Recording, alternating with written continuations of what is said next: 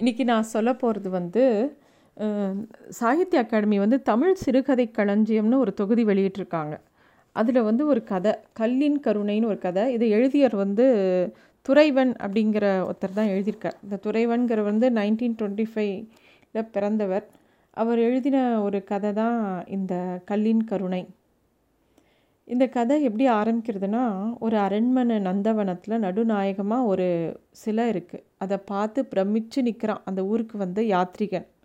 இலங்கை இலங்கையில் இருக்குது இந்த இலங்கையில் ஒரு ஊர் இந்த ஊர்.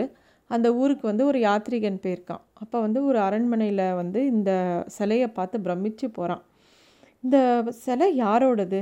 ஒரு கலைமகளோட சிலையாக தான் இருக்கணும் இது. இவ்வளோ அழகாக இந்த கண்ணை பார்க்கும்போது அவ்வளோ கருணை பொங்கறதே அப்படின்னு சொல்லி அவன் அந்த வழிகாட்டிக்கிட்ட சொல்லிகிட்டே வரான். இது அது மட்டும் இல்லை இவ ஒரு சிறந்த நாட்டியக்காரியாக கூட இருக்கணும். எவ்வளோ அழகாக இது வடிச்சிருக்காங்க. இந்த கண்களை பார்த்த உடனே தெய்வத்தையே பார்க்குற மாதிரி இருக்குது இளமை செழிப்பும் அழகும் அந்த கண்ணில் காமிக்கிற கருணையும் பார்த்தா இந்த கண்ணை விட்டு இந்த இந்த சிலையை விட்டு கண்ணையே எடுக்க முடியலையே அப்படிங்கிற மாதிரி அவன் வந்து சொல்லிகிட்டு இருக்கான் அந்த வழிகாட்டிக்கிட்ட அது மட்டும் இல்லை இந்த நாடு வந்து ஒரு புண்ணிய பூமின்னு சொல்கிறாங்க சந்தேகமே இல்லை. இந்த சிலையை பார்த்தவொடனே நான் அதை நிச்சயமாக நம்புகிறேன் அப்படிங்கிறான். யாத்ரிகன் இப்படி புகழ்ந்து புகழ்ந்து அந்த சிலையை பார்த்து பேசுகிறத பார்த்த உடனே அந்த வழிகாட்டிக்கு சிரிப்பு வருது. யாத்ரிகனுக்கு புரியல. இவன் எதுக்கு இப்படி சிரிக்கிறான் அப்படின்னு சொல்லிட்டு. அப்போ அவன் சொல்கிறான் அந்த வழிகாட்டி நீங்கள் நினைக்கிற அளவுக்கு இந்த சிலையில் இருக்கிறவ வந்து அவ்வளோ நல்லவ கிடையாது. இவ நாட்டியக்காரி தான். ஆனால் இவ ஒரு சமயம் இங்கே வாழ்ந்துன்னு இருந்தால் கூட அது கூட உண்மை தான் ஆனால் அவள் இங்கே வாழ்ந்த காலத்தில் இந்த நாட்டு மக்களுக்கு அவள் செய்த கொடுமைக்கு அளவே கிடையாது. அவள் சரியான கொடுமைக்காரி சரியான பயங்கிரி அப்படிங்கிறான் இந்த ச சிலையில் தவழ்கிற அழகு வந்து அவளுடைய அழகு தான் அவள் அழகாக தான் இருப்பாள் ஆனால் அந்த முகத்தில் இருக்கிற அந்த வாத்சல்யம் இருக்கு இல்லையா? அந்த கருணை வந்து அது அவளோடது இல்லை அதை இந்த சிற்பம் வடித்தான் பாருங்கோ. மல்ல நம்பின்னு ஒரு சிற்பி தான் இந்த சிற்பத்தை வடித்தான் அவனோட கையில் இருக்கிற திறமை அவனுக்கு இருந்த கருணை தான் அவளோட முகத்தில் ஏறி இருக்கு அப்படிங்கிற மாதிரி சொல்கிறான் அதை ஆனால் அந்த யாத்ரிகனால் நம்பவே முடியல. எப்படி ஒரு கொடுமைக்காரியோட சிலையில் இப்படி ஒரு கரு கருணை உணர்ச்சியை கொண்டு வர முடியும் அப்படின்னு கேட்குறான் அதுக்கு யாத்ரிகனுக்கு வ கூட்டின்னு வந்த வழிகாட்டி சொல்கிறான் அது வந்து அந்த சிற்பி மல்ல நம்பியோட்ட தான் நீங்கள் கேட்டு தெரிஞ்சுக்கணும். நான் உங்களுக்கு நம்பிக்கை இல்லைன்னா நான் அவர்கிட்டயே கூட்டின்னு போகிறேன் அப்படிங்கிறான். அப்படி கூட்டின்னு போகும்போது அவனுக்கு வந்து அந்த இந்த கதை நடந்த இந்த கதையை பற்றி இந்த சிற்பத்துக்கு முன்னாடி பின்னாடி இருக்கக்கூடிய கதையை சொல்லிகிட்டே போகிறான் அந்த நாட்டை வந்து தே தேவநாயகி அப்படின்னு ஒத்தி நா ஆண்டுன்னு வரா அந்த நாட்டை. அவள் சரியான கொடுமைக்காரி. அவளுக்கு கொஞ்சம் கூட ஈவு இறக்கமே கிடையாது. எல்லாரையும் கொடுமைப்படுத்துவா. ரொம்ப அவள் வந்து அராஜகமாக ஒரு அந்த நாட்டை ஆண்டுன்னு வந்தாள் அவனோட தலைமை அதிகாரியான அமைச்சர் வந்து இந்த சிற்பி மல்ல நம்பியை கூட்டின்னு வந்து கட்டளை இடுறான். உனக்கு இன்னும் ஒரு மாதம்தான் டைம் அதுக்குள்ளே இந்த தேவநாயகியை நீ வந்து சிற்பமாக வடிக்கணும். அப்படின்னு சொல்லிட்டு அவனுக்கு முன்னாடி ஒரு பெரிய பாறாங்கல்லையும் கல்லை எல்லாத்தையுமே கொடுத்துட்றான். இந்த சிற்பிக்கு வந்து கொஞ்சம் கூட அதில் இஷ்டம் இல்லை. அந்த தேவநாயகியை வந்து ஒரு சிற்பமாக வடிக்கிறதுக்கு இந்த மல்ல நம்பிக்கு கொஞ்சம் கூட மனசில் இஷ்டம் இல்லை. மல்ல நம்பி எவ்வளவோ வந்து அதை பண்ணக்கூடாதுன்னு நினைக்கிறான்.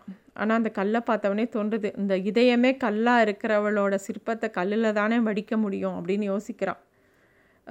எப்படியோ அந்த மல்ல நம்பியை சம்மதிக்க வச்சிடுறாங்க. அதாவது அந்த சிற்பத்தை பண்ணலன்னா உன் கண் கழுத்தை சீவிடுவோம் அப்படின்னு மிரட்டி உயிர் பயத்தை கொடுத்து அந்த சிற்பத்தை பண்ணுறதுக்கு மல்ல நம்பியை கட்டாயப்படுத்திடுறாங்க.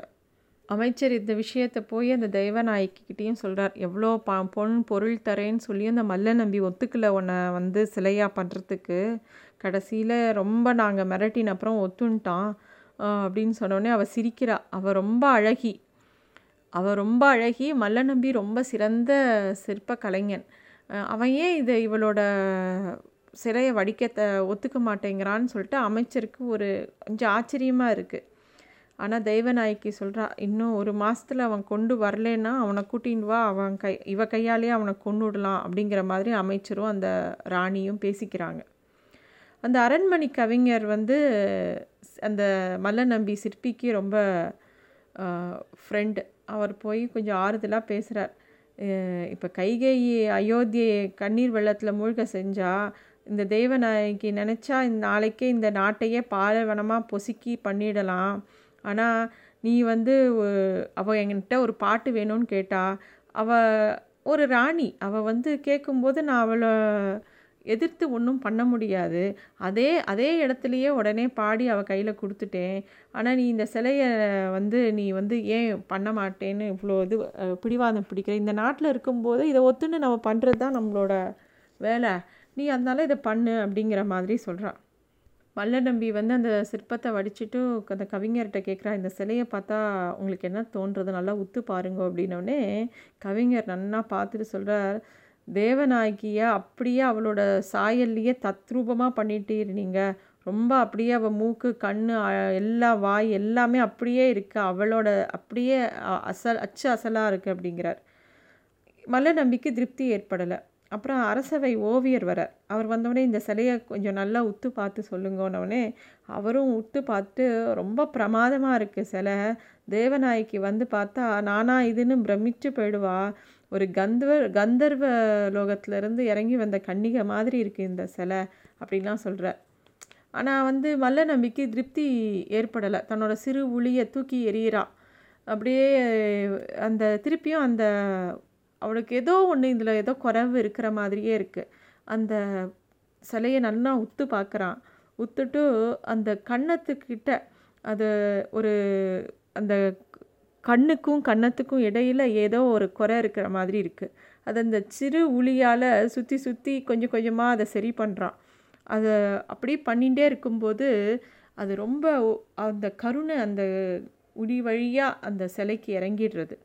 சிப்பி வந்து அவளை அப்படியே கொடுமைக்காரி மாதிரி செலவழிக்கணும்னு நினச்சது போய் அந்த கண்களில் அவ்வளோ அன்பு வந்துடுது அவனை ஊட்ட நினச்ச கொடூர சாயம் கண் க கம்ப்ளீட்டாக அதிலிருந்து போயிடுத்து. அந்த சிலையில் ஒரு அழகான ஒரு புதிய மெருகு வந்து சேர்ந்தது.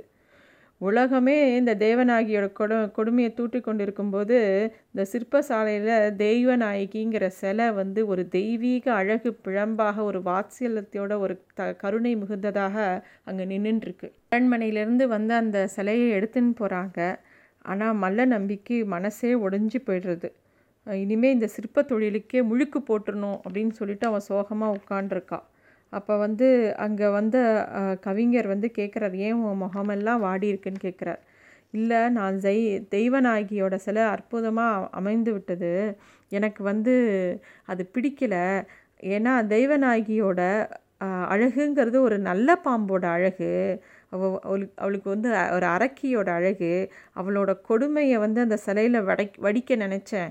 ஆனால் அந்த அழகு வந்து அகப்பட்டது. ஆனால் அந்த கொடுமை கொஞ்சம் கூட என்னோடய உளியில் இருந்து தப்பித்து எடுத்து தப்பி போயிடுத்து.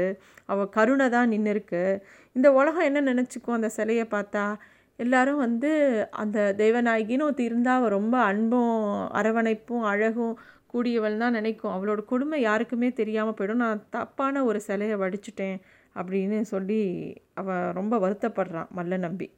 அதுக்கு கவிஞர் சொல்கிறார் உன்னோட உன்னையும் என்னையும் ஆட்கொண்டிருக்கணும். கலையோட தத்துவமே என்னது? அது அன்பு தானே. ஒரு ஒரு ஒரு நெருப்பு இருக்குது அப்படின்னா அதில் ஒரு தங்கத்தை போட்டோன்னா அதோட அது இன்னும் ஒரு சிறந்த ஒரு பொன் ஒரு ஆபரணமாக வெளியில் வர மாதிரி நம்ம ஒரு கலையை கொண்டு யாரையும் தூற்றிட முடியாது. யாரையும் கெடுதலாக நம்ம பண்ணிட முடியாது.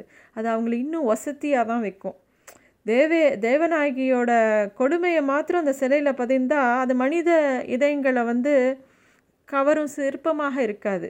அது வெறும் கல்லாக தான் இருக்கும். ஆனால் இப்போ வந்து எல்லாரும் அந்த சிற்பத்தை உற்று பார்த்து அதை பற்றி தெரிஞ்சுக்க இன்னும் விரும்புவாங்க. இருந்தாலும் மல்ல நம்பிக்கை தான் வந்து தப்பான ஒரு விஷயத்த பண்ணிட்டோமோ மக்களுக்கு தப்பான செய்தியை கொடுத்துட்டோமோங்கிற வருத்தம் இருந்துகிட்டே இருக்குது இப்படி இவங்க பேசிகிட்டே இருக்கும்போது வாசலில் ஒரு குதிரை வீரர்கள் வராங்க.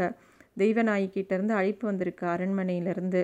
உடனே அங்கே போகிறான் மல்ல நம்பி அவளை பார்த்த உடனே ஆசனத்துலேருந்து எழுந்து நிற்கிறா தேவநாயகி அவள் சொல்கிறா நீங்கள் செதுக்கிய சிதையை சிலையை பார்த்தேன். அது என்ன மாதிரி இருந்தாலும் என் சாயல் அதில் இல்லை அப்படிங்கிறா. உடனே அவன் வந்து சிற்பி ஒத்துக்கிறான். எனக்கு வந்து அவ்வளோவா திறமை பத்தாது. என்னால் இவ்வளோ தான் பண்ண முடிஞ்சுது அப்படின்னோடனே அவள் வந்து அந்த சிலையை சுட்டி காமிச்சு சொல்கிறா. இதில் என் அழகு என் இளமை என் எழில் எல்லாம் இருக்குது ஆனால் இந்த முகத்தில் கணிகிறது பாரு அந்த அன்பு அது என்னோடது இல்லை. அந்த கண்களில் நீ காமிச்சிருக்கிற வாத்சல்யம் அது என்னோடது இல்லை. அதை நான் உணர்ந்ததே கிடையாது. அப்படின்னு சொல்லும்போதே அவள் கண்ணில் வந்து கண் ஜலம் வருது. அவ்வளோ கொடுமைக்காரியான அந்த தேவநாயகிக்கு அந்த அவளோட சிலையை பார்க்கும்போதே இவ்வளோ அன்பு நம்மக்கிட்ட இருக்கா? நம்மக்கிட்ட இல்லையே அதை நம்ம உணரவே இல்லையேன்னு ரொம்ப வருத்தப்பட்டு அவள் கண் கலங்கிறது. வேறு பேச்சு எதுவும் இல்லாமல் அந்த சிலையோட முகத்தையே அவள் கூர்ந்து பார்க்குறா. கொஞ்ச நேரம் அதுலேயே அவள் வந்து நெகிழ்ந்து போயிருக்கா. அவ அவள் மனசுக்குள்ளே ஒரு தெய்வீக ஜோதி வருது. உடனே அவள் வீறிட்டு கத்துறா இது நான் இல்லை நான் இல்லைன்னு தன்னோட முகத்தை கண்களால் கைகளால் மூடிக்கிறா அழறா பெருசா. நான் எவ்வளோ கொடுமைக்காரி நான் எவ்வளோ கர்வம் பிடிச்சவ அதெல்லாம் எதுவுமே இந்த சிலையில் இல்லையே அப்படின்னு சொல்கிறா இதை பார்க்குற இந்த சிற்பி கவிஞர் அமைச்சர் எல்லாருக்கும் இந்த தேவநாயகிக்கு என்ன ஆகிப்போச்சு அப்படின்னு அப்படியே அவளையே பார்க்குறாங்க அதிர்ச்சி அடைஞ்சு. அவள் கண்ணீர் மழல்க அவள் சொல்கிறா அவ சுவாமி நான் இத்தனை காலமாக இந்த அன்பு மழைங்கிற இறக்கமற்ற பாலைவனத்திலேயே நான் வீணாக போயிடுத்தேன் என் வாழ்க்கை. இந்த மக்களுக்கு நான் நல்வழியாக நல்ல விஷயங்களே நான் எதுவுமே பண்ணலை.